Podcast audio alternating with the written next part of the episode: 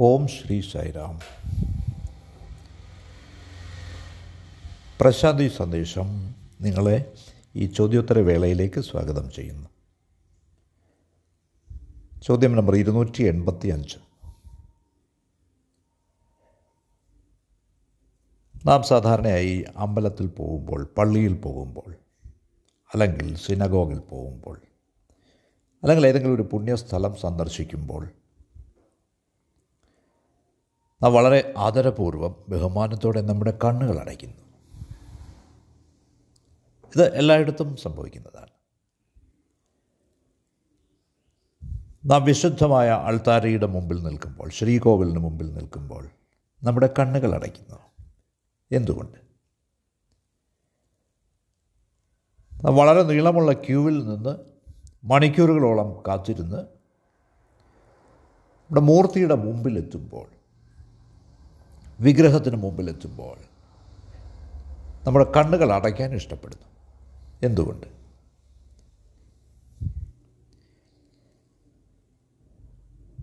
തീർച്ചയായും വളരെ നല്ല ഒരു ചോദ്യമാണിത്.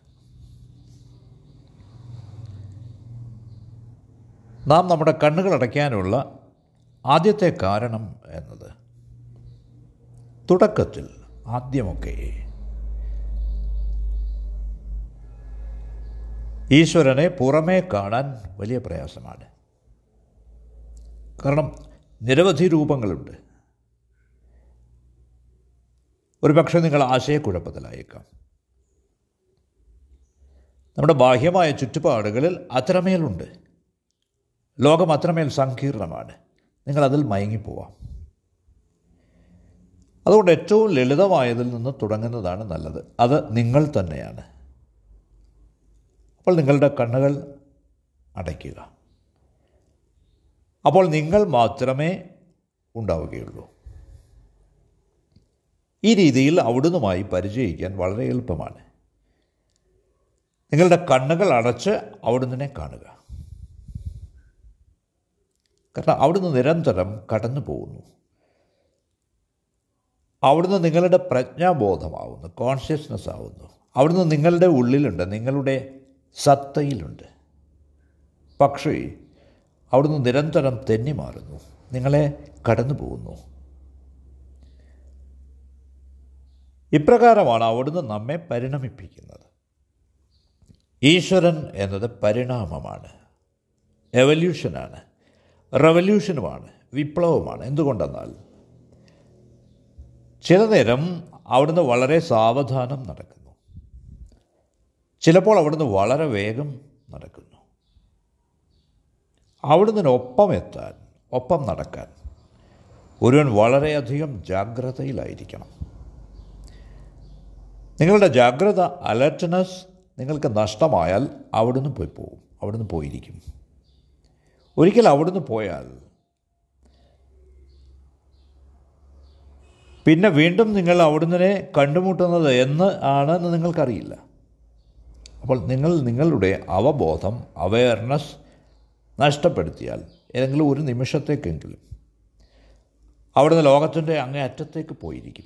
അതുകൊണ്ട് ഒരുവൻ സ്ഥിരമായി ജാഗ്രത ആയിരിക്കണം ഉണർന്നിരിക്കണം. പക്ഷേ ആദ്യം തന്നെ തുടക്കത്തിൽ അവിടുന്ന് ഉള്ളിലായി നിരീക്ഷിക്കുക. അവിടുന്ന് പുറമേ ഇല്ല എന്നല്ല. അവിടുന്ന് അവിടെയുമുണ്ട്. എന്തുകൊണ്ടെന്നാൽ സകലതവും സകല കാര്യങ്ങളും അവിടുന്നിന്റെ അകവും പുറവുമാണ്. പക്ഷെ തുടക്കത്തിൽ നിങ്ങളുടെ ഉള്ളിലായി തന്നെ അവിടുന്ന് ദർശിക്കാൻ മനസ്സിലാക്കാൻ എളുപ്പമാണ്. ഒരിക്കൽ അവിടുന്ന് അവിടെ കണ്ടു കഴിഞ്ഞാൽ അവിടെ നിന്ന് എല്ലായിടവും നമുക്ക് ദർശിക്കാനാവും. ഇതാണ് പോയിന്റ് അവിടുന്ന് നിങ്ങളുടെ ഉള്ളിലുണ്ട് എന്ന് നിങ്ങൾ മനസ്സിലാക്കിയാൽ നിങ്ങൾ കണ്ണുകൾ തുറക്കുക. അവിടുന്ന് നിങ്ങളുടെ ചുറ്റും ഉണ്ടെന്ന് വൃക്ഷങ്ങളിൽ പക്ഷികളിൽ മനുഷ്യരിൽ സ്ത്രീകളിൽ ശിലകളിൽ നദികളിൽ പർവതങ്ങളിൽ മേഘങ്ങളിൽ ഒക്കെ ഉണ്ടെന്ന് നിങ്ങൾക്കറിയാനാവും. പക്ഷേ എല്ലായിടവും അവിടുന്ന് ദർശിക്കുന്നതിന് നിങ്ങൾ ആദ്യം അവിടുന്ന് പരിചയിക്കേണ്ടതുണ്ട് പരിചയപ്പെടേണ്ടതുണ്ട്. ഈ പരിചയത്തിന്റെ ഏറ്റവും മികച്ച ഏറ്റവും എളുപ്പമുള്ള മാർഗം എന്നത് നിങ്ങളുടെ കണ്ണുകൾ അടച്ച് ഉള്ളിലേക്ക് നോക്കുക എന്നതാണ്. നിങ്ങളുടെ ഉള്ളിൽ തന്നെ അവിടുന്ന് ദർശിക്കുക എന്നുള്ളതാണ്. ഈശ്വരന്റെ നാമം ജീവിതത്തിന്റെ പര്യായമാണ്. നിങ്ങൾ ഈശ്വരനുമായി പരിചയിച്ചു കഴിയുമ്പോൾ നിങ്ങളുടെ ഉള്ളിൽ ഒരു അപരിചിതമായ ഭാവം ഉണരുന്നു. നിങ്ങൾക്ക് എന്ത് എന്ന് വിശദീകരിക്കാനാവില്ല അത്. നിങ്ങൾക്കതിനെ വിശദമാക്കാനാവില്ല. അത് അത്രമേൽ വിരുദ്ധമാണ് പ്രഹേളികയാണ്. ഈശ്വരൻ മരണവും പുനർജനനവുമാകുന്നു അവിടുന്ന് കുരിശും പുനരുദ്ധാനവുമാകുന്നു. അപ്പോൾ ഈ കണ്ണുകൾ അടയ്ക്കുന്നതിന്റെ അർത്ഥം എന്തെന്നാൽ നിങ്ങൾ നിങ്ങളുടെ ഹൃദയവും നിങ്ങളുടെ കണ്ണുകളും ഒരുമിച്ച് കൊണ്ടുവരിക എന്നാണ് ഒരുമിപ്പിക്കുക എന്നാണ്. ഒരിക്കൽ നിങ്ങൾ നിങ്ങളുടെ കണ്ണുകളും ഹൃദയവും ഒരുമിപ്പിച്ചാൽ എല്ലാ പ്രഹേളികകളും ഉള്ള ഈശ്വരനെ പെട്ടെന്ന് നിങ്ങൾക്ക് ദർശിക്കാനാവും. അപ്പോൾ സകല യുക്തിയുടെയും സകല ജീവിതത്തിന്റെയും അതേപോലെ തന്നെ സകല മരണത്തിന്റെയും സ്രോതസ്സായി നിങ്ങൾക്ക് അവിടെ നിന്നെ ദർശിക്കാനാവും. ഇവിടെ പ്രധാന കാര്യം എന്തെന്നാൽ നമ്മുടെ ഈ മാർഗം ഒരു സന്യാസിയുടെ മാർഗമല്ല ഒരു വിരക്തന്റെ മാർഗമല്ല ഇതൊരു നർത്തകന്റെ ഗായകന്റെ സൗന്ദര്യാഭിരുചിയുള്ള ഒരു മനുഷ്യന്റേതാണ് അവന്റെ പ്രാർത്ഥന നിറയെ സൗന്ദര്യമാണ്. അവന്റെ ഈശ്വരൻ വെറും തത്വചിന്തയിലെ ഒരു ആശയം മാത്രമല്ല. നേരെ മറിച്ച് പ്രിയങ്കരനാണ്.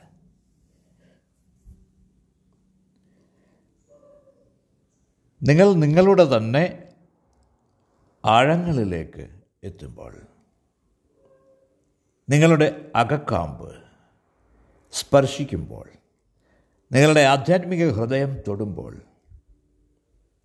വിരഹമില്ലാത്ത ഭൂമിയിൽ നിങ്ങൾ എത്തിച്ചേരും. ലാൻഡ് ഓഫ് നോ സെപ്പറേഷൻ അവിടെ നിങ്ങൾ ഈശ്വരനൊപ്പമാണ് എന്ന് തന്നെയല്ല. നിങ്ങൾ ഈശ്വരനുമായി ഒന്നാണ്. എന്തുകൊണ്ടെന്നാൽ നിങ്ങൾ അവിടുത്തെ ഭാഗമായി മാറിക്കഴിഞ്ഞു. നിങ്ങളായി പ്രകടിതമായിരിക്കുന്നത് അവിടുന്ന് തന്നെയാണ്. അപ്പോൾ ഇതിൽ ഭാഗ്യവാനാണെന്ന് കരുതുക. അനുഗ്രഹിക്കപ്പെട്ടവനായി കരുക കരുതുക. കാരണം അവിടുന്ന് അവിടുത്തെ രൂപങ്ങളിലൊന്നായി നിങ്ങളെ തിരഞ്ഞെടുത്തിരിക്കുന്നു. ദയവായി ഇത് ശ്രദ്ധിക്കുക. അവിടുത്തെ രൂപങ്ങളിൽ ഒന്നായി അവിടുന്ന് നിങ്ങളെ തിരഞ്ഞെടുത്തിരിക്കുന്നു. നിങ്ങളുടെ കണ്ണുകൾ അടച്ച് അവിടുന്ന് പിടികൂടാൻ ശ്രമിക്കുക. അവിടുന്ന് തെന്നിമാറും നിങ്ങൾ എവിടെയെങ്കിലും തങ്ങിപ്പോയാൽ നിങ്ങൾക്ക് അവിടുന്ന് നഷ്ടമാവും. നിങ്ങൾ നിരന്തരം നീങ്ങിക്കൊണ്ടിരിക്കണം. എന്തുകൊണ്ടെന്നാൽ അവിടുന്ന് നീങ്ങിക്കൊണ്ടിരിക്കുകയാണ്. അവിടുന്ന് എല്ലായ്പ്പോഴും തെന്നി മാറുന്നു. അവിടുന്ന് എല്ലായ്പ്പോഴും പുതിയതിലേക്ക് നീങ്ങുകയാണ്. അജ്ഞാതമായതിലേക്ക്. അറിയാവുന്നതിൽ നിങ്ങൾ തങ്ങിപ്പോയാൽ നിങ്ങൾക്ക് അവിടുന്ന് നഷ്ടമാവും. നിങ്ങളുടെ കണ്ണുകൾ അടച്ച് എത്ര വേഗമാണ് അവിടുന്ന് നീങ്ങുന്നതെന്ന് കാണുക. എത്ര നൃത്തം ചെയ്താണ് അവിടുന്ന് നീങ്ങുന്നതെന്ന് കാണുക. അവിടുന്ന് നിരന്തരമായി പഴയതിൽ നിന്ന് പുതിയതിലേക്ക് നീങ്ങുകയാണ്. നമുക്കറിയാം പാമ്പ് എല്ലായ്പ്പോഴും പടം പൊഴിക്കുന്നു. ജീവിതോർജത്തിന്റെ പ്രവാഹമാണ് ഇത് സൂചിപ്പിക്കുന്നത്. തന്റെ പഴയ ആ തൊലിയിൽ നിന്ന് പുറത്തു വരുന്ന പുറത്തു വരുന്ന പാമ്പിനെ പോലെയാണ്. സർപ്പത്തെ പോലെയാണ് അവിടുന്ന്. പഴയ പടം പൊഴിച്ച് തെന്നി നീങ്ങുന്ന സർപ്പത്തെ പോലെ ഈശ്വരൻ നിരന്തരം ചരിത്രത്തിൽ നിന്ന് തെന്നി നീങ്ങുന്നു. എന്തുകൊണ്ടെന്നാൽ അവിടുന്ന് അനശ്വരതയാണ് എസ്റ്റേണിറ്റിയാണ്. നേരത്തെ തന്നെ സംഭവിച്ചു കഴിഞ്ഞതിൽ നിന്ന് ഈശ്വരൻ നിരന്തരമായി മുന്നോട്ട് നീങ്ങുന്നു. എന്തുകൊണ്ടെന്നാൽ അവിടുന്ന് ഒന്നും ആവർത്തിക്കുന്നില്ല. നിങ്ങൾ ചരിത്രത്തോട് ഒട്ടി നിന്നാൽ നിങ്ങൾക്ക് അവിടുന്ന് നഷ്ടമാവും. എന്തുകൊണ്ടെന്നാൽ അപ്പോൾ നിങ്ങൾ ഭൂതകാലത്തിൽ കഴിഞ്ഞു പോയതിൽ നോക്കിക്കൊണ്ട് നിൽക്കുകയാണ്. അവിടുന്ന് എല്ലായ്പ്പോഴും ഭാവിയിലേക്കാണ് നീങ്ങുന്നത്. ഈശ്വരൻ എന്നത് ഭാവിയാണ്. മനസ്സ് എന്നത് ഭൂതവും. മൈൻഡ് ഈസ് ദ പാസ്റ്റ് അതുകൊണ്ട് അവിടുന്ന് നിന്ന് അകലം പാലിക്കുമ്പോൾ നിങ്ങളുടെ മനസ്സ് എല്ലായ്പ്പോഴും ഭൂതകാലത്തിൽ തുടരുകയായിരിക്കും.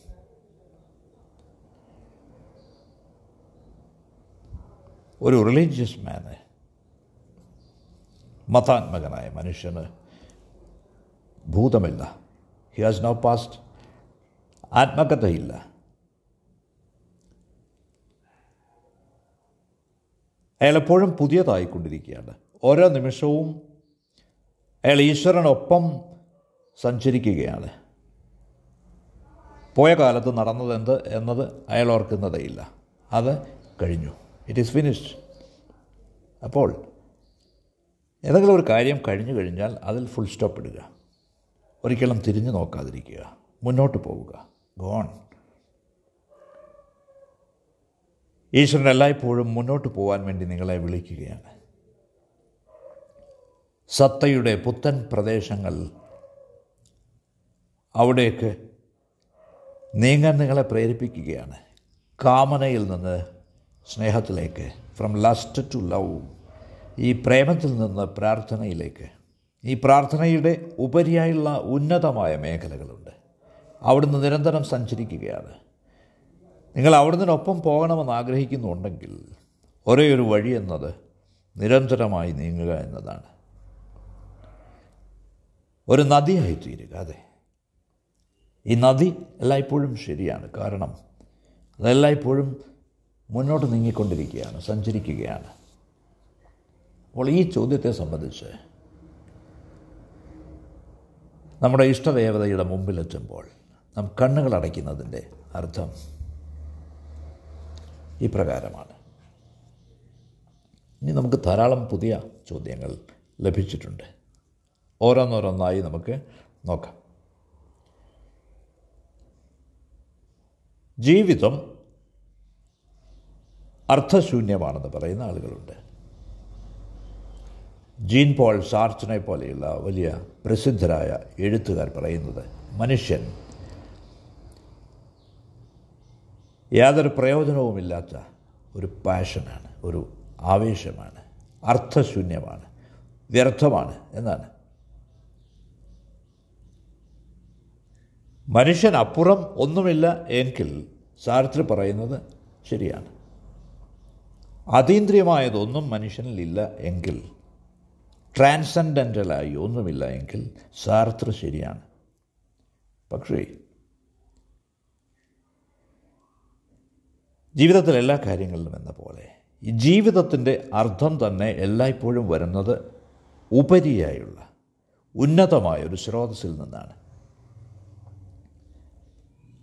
അല്ലാതെ ഈ ഒരു ഏതെങ്കിലും ഒരു വസ്തുവിൽ തന്നെ ആയിരിക്കുകയില്ല അതിന്റെ അർത്ഥം. അതെല്ലായ്പ്പോഴും അതിന് പുറത്തു നിന്ന് അതിനതീതമായ ഒന്നിൽ നിന്നാണ് വരുന്നത്. ഉദാഹരണം എടുക്കാം. നിങ്ങളൊരു വിത്ത് നോക്കുക. യു വാച്ച് എ സീഡ് ഒരു വിത്ത് അർത്ഥശൂന്യമാണ് അത് പൊട്ടി മുളയ്ക്കുന്നത് വരെ. ഒരിക്കലത് പൊട്ടിമുളയ്ക്കുമ്പോൾ അത് അർത്ഥപൂർണമാവുന്നു അപ്പോൾ ഈ വിത്തിന്റെ അർത്ഥം എന്നത് ഈ ചെടിയാണ് വൃക്ഷമാണ്. അപ്പോൾ ഈ വിത്തുള്ളത് ഏതെങ്കിലും ഒരു പ്രത്യേക കാരണം കൊണ്ടാണ്. ഒരു കാരണത്തിന് വേണ്ടിയാണ്. അതിന്റെ എക്സിസ്റ്റൻസ് അതിന്റെ അസ്തിത്വം യാദൃച്ഛികമല്ല ആക്സിഡന്റൽ അല്ല. അത് അർത്ഥപൂർണ അർത്ഥവത്താണ്. എന്തുകൊണ്ടെന്നാൽ അതിന് ജന്മം നൽകേണ്ടിയിരിക്കുന്നു. അതിന് അതിന് അതീതമായ ഒന്നിന് ജന്മം നൽകേണ്ടിയിരിക്കുന്നു സൃഷ്ടിക്കേണ്ടിയിരിക്കുന്നു. ആ വിത്തിനേക്കാൾ വലുതായ ഒന്ന്. അതിനേക്കാൾ അർത്ഥവത്തായ ഒന്ന്. ഇനി ഈ വൃക്ഷത്തിന്റെ ഈ ചെടിയുടെ അർത്ഥം എന്താണ് മീനിങ് എന്താണ്? ഈ വൃക്ഷം പൂക്കുന്നത് വരെ അതിനർത്ഥമൊന്നുമില്ല. ഈ വൃക്ഷത്തിന്റെ ഈ ചെടിയുടെ മീനിങ് അർത്ഥമെന്നത് അതിന്റെ പുഷ്പിക്കലാണ് ഫ്ലവറിംഗ് ആണ്. അത് പുഷ്പിക്കുമ്പോൾ അതിനർത്ഥമുണ്ട്. ഇവിടെ വൃക്ഷം ഒരു അമ്മയായിരിക്കുന്നു. വൃക്ഷം ജന്മം നൽകിയിരിക്കുന്നു. ഈ വൃക്ഷത്തിന് പ്രസക്തി ഉണ്ടായിരിക്കുന്നു അപ്പോൾ യാതൊരു ഉദ്ദേശവുമില്ലാതെ അല്ല വൃക്ഷം അവിടെ നിന്നത്. ഫ്ലവറാണ് അതിന്റെ പ്രൂഫ്. ഈ പുഷ്പമാണ് പൂവാണ് അതിന്റെ തെളിവ്. അപ്പോൾ അതവിടെ ഉണ്ടായിരുന്നത് അർത്ഥപൂർണമായാണ് യാദൃശ്യമായല്ല അത് ഈ പൂവിന് വേണ്ടി കാത്തിരിക്കുകയായിരുന്നു.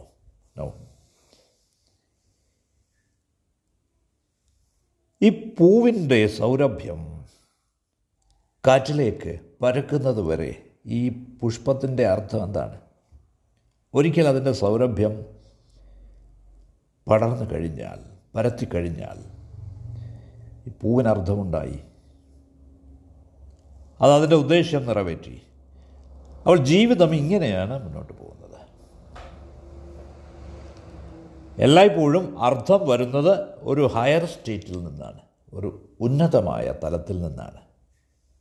അപ്പോൾ അർത്ഥം എന്നത് പൊരുൾ എന്നത് എല്ലായ്പ്പോഴും അതീതമാണ്. ഇറ്റ് ഈസ് ഓൾവേസ് ബിയോണ്ട് അപ്പോൾ ഈ മീനിങ് അർത്ഥം പൊരുൾ എന്നത് എപ്പോഴും ട്രാൻസെൻഡന്റലാണ് അത് വളരെ വിശിഷ്ടമാണ്. അതീതമായതാണ്. അപ്പോൾ മനുഷ്യന് അതീതമായതൊന്നും ഇല്ലായിരുന്നെങ്കിൽ സാർത്ര് പറഞ്ഞത് തികച്ചും ശരിയാണ്. അപ്പോൾ മനുഷ്യൻ യാതൊരു പ്രയോജനവുമില്ലാത്ത വെറുമൊരു പാഷൻ ആയിരുന്നേനെ അവിടെയും ഇവിടെയും ഓടി നടക്കുന്ന അവനൊരു പരാജയമായേനെ. കാരണം അവനെങ്ങും എത്തിച്ചേരാനാവില്ല. അവൻ ഒരിടത്തും എത്താനാവില്ല. എന്തുകൊണ്ടെന്നാൽ എത്താനായി ഒന്നുമില്ല. നേടാനായി ഒന്നുമില്ല. ഇതിൽ കവിഞ്ഞ് ഇതിൽ കൂടുതലായി ഒന്നും തന്നെ ആവാനില്ല. എന്തുകൊണ്ടെന്നാൽ അവൻ അപ്പുറം ഒന്നുമില്ല. അവന് മുളയ്ക്കാനാവില്ല. അവന് പൂക്കാനാവില്ല. പുഷ്പമാവാനാവില്ല. അവന്റെ സൗരഭ്യം എങ്ങും പരത്താനാവില്ല. അപ്പോൾ ഒരു മനുഷ്യൻ അവനിൽ തന്നെ അവസാനിക്കുകയാണെങ്കിൽ മരിക്കുകയാണെങ്കിൽ തീർച്ചയായും അവൻ പ്രയോജനരഹിതനാണ്. യൂസ്ലെസ് ആണ്. പക്ഷേ മനുഷ്യൻ അവനിൽ മാത്രം ഒടുങ്ങുന്നില്ല. അവൻ നിരന്തരം പരിണമിക്കുകയാണ് വികസിക്കുകയാണ് വളരുകയാണ്. അവൻ നിരന്തരം വികസിക്കുകയാണ് പരിണമിക്കുകയാണ്. അതിശയത്തിലേക്ക് അതീന്ദ്രിയമായി വിശിഷ്ടമായി അതെ. ഫ്രെഡറിക് നീഷെ പറഞ്ഞിട്ടുണ്ട്. ഒരു മനുഷ്യൻ ഉയർന്നു പോകാൻ ആഗ്രഹിക്കാത്ത ആ ദിവസം അതായിരിക്കും അവൻ ഏറ്റവും നിർഭാഗ്യകരമായ ദിവസം എന്നത് സ്വയം കവിഞ്ഞു പോവാൻ അതീന്ദ്രിയനാവാൻ മനുഷ്യൻ ആഗ്രഹിക്കാത്തപ്പോൾ ആ ദിവസം ഏറ്റവും നിർഭാഗ്യകരമായ ദിവസമായിരിക്കും. അവൾ മനുഷ്യന്റെ ആഗ്രഹം ഡിസയർ അത് മനുഷ്യന് ഉപരിയായി പോവാത്ത ആ സമയം. എത്തിച്ചേരാനായി ലക്ഷ്യങ്ങളൊന്നുമില്ലാത്തപ്പോൾ മനുഷ്യൻ അവനിൽ തന്നെ ഒതുങ്ങും. അതായിരിക്കും ഏറ്റവും നിർഭാഗ്യകരമായ ദിവസം എന്നത്. അപ്പോൾ ആധുനിക മനുഷ്യൻ മോഡേൺ മാൻ ഈ നിർഭാഗ്യകരമായ ദിവസത്തിലേക്ക് കൂടുതൽ കൂടുതൽ അടുക്കുകയാണ്. ആ ഡൂംസ് ഡേ ഓരോ നിമിഷവും കൂടുതൽ കൂടുതൽ അടുത്തു വരികയാണ്. അപ്പോൾ സാർത്ര പറയുന്നത് ശരിയാണ്. അവിടുന്ന് അദ്ദേഹം ശരിയാവാൻ നാം അനുവദിച്ചാൽ മാത്രം. കേവലം ഒരു വിത്തായി നിങ്ങൾ മുളയ്ക്കുന്നില്ല എങ്കിൽ. കേവലം ഒരു വൃക്ഷമായി നിങ്ങൾ തുടരുകയാണെങ്കിൽ പുഷ്പിക്കാതെ. സൗരഭ്യം പരത്താതെ കേവലം ഒരു പുഷ്പമായി മാത്രം നിങ്ങൾ ഒടുങ്ങിയാൽ തീർച്ചയായും ജീവിതം നരകമായിരിക്കും. അപ്പോൾ സാർത്ര ശരിയാണ്. ജീവിതം കേവലം അർത്ഥശൂന്യമാവും അപ്പോൾ. യാതൊരു യോഗ്യതയും ഉണ്ടാവില്ല അതിന്. അവൾ ജീ ജനിക്കുക എന്നത് തന്നെ ഈ ദുരിതത്തിലേക്ക് ദുഃഖത്തിലേക്ക് ജനിക്കുക എന്നാണ്. അപ്പോൾ മരണം ഒരു അനുഗ്രഹമാവും. ജീവിതം ശാപവും. പക്ഷേ കാര്യങ്ങൾ ഇങ്ങനെയല്ല. അപ്പോൾ ജീവിതം അർത്ഥപൂർണമാണോ അർത്ഥശൂന്യമാണോ എന്ന് തീരുമാനിക്കുന്നത് നിങ്ങളാണ്. നിങ്ങളെ ആശ്രയിച്ചിരിക്കുന്നു. മതത്തിന്റെ മുഴുവൻ അർത്ഥവും നാം മനസ്സിലാക്കേണ്ടത് ഈ അർത്ഥം മീനിങ് നിങ്ങൾക്ക് നേരത്തെ തന്നെ നൽകുകയല്ല അത് സൃഷ്ടിക്കുകയാണ്. അപ്പോൾ ഈ പൊരുൾ ഈ അർത്ഥം മീനിങ് നിങ്ങളിൽ നേരത്തെ തന്നെ തന്ന് വിടുകയല്ല. അതിനുള്ള സാധ്യത മാത്രം അതിനുള്ള ശേഷി മാത്രം അതിനുള്ള അവസരം മാത്രം നിങ്ങൾക്കുണ്ട്. വളരെ അർത്ഥപൂർണമായ ഒരു എക്സിസ്റ്റൻസ് അസ്തിത്വം അതിലേക്ക് നിങ്ങൾക്ക് വിടരാനാവും. അല്ലെങ്കിൽ നിങ്ങൾക്ക് വാടിക്കൊഴിയാനുമാവും കരിഞ്ഞു പോകാനുമാവും അപ്പോൾ ഈ ഉത്തരവാദിത്തം വളരെ വലുതാണ്. നിങ്ങളത് ചെയ്യുന്നില്ലെങ്കിൽ മറ്റൊരുവന് നിങ്ങൾക്ക് വേണ്ടി അത് ചെയ്യാനാവില്ല.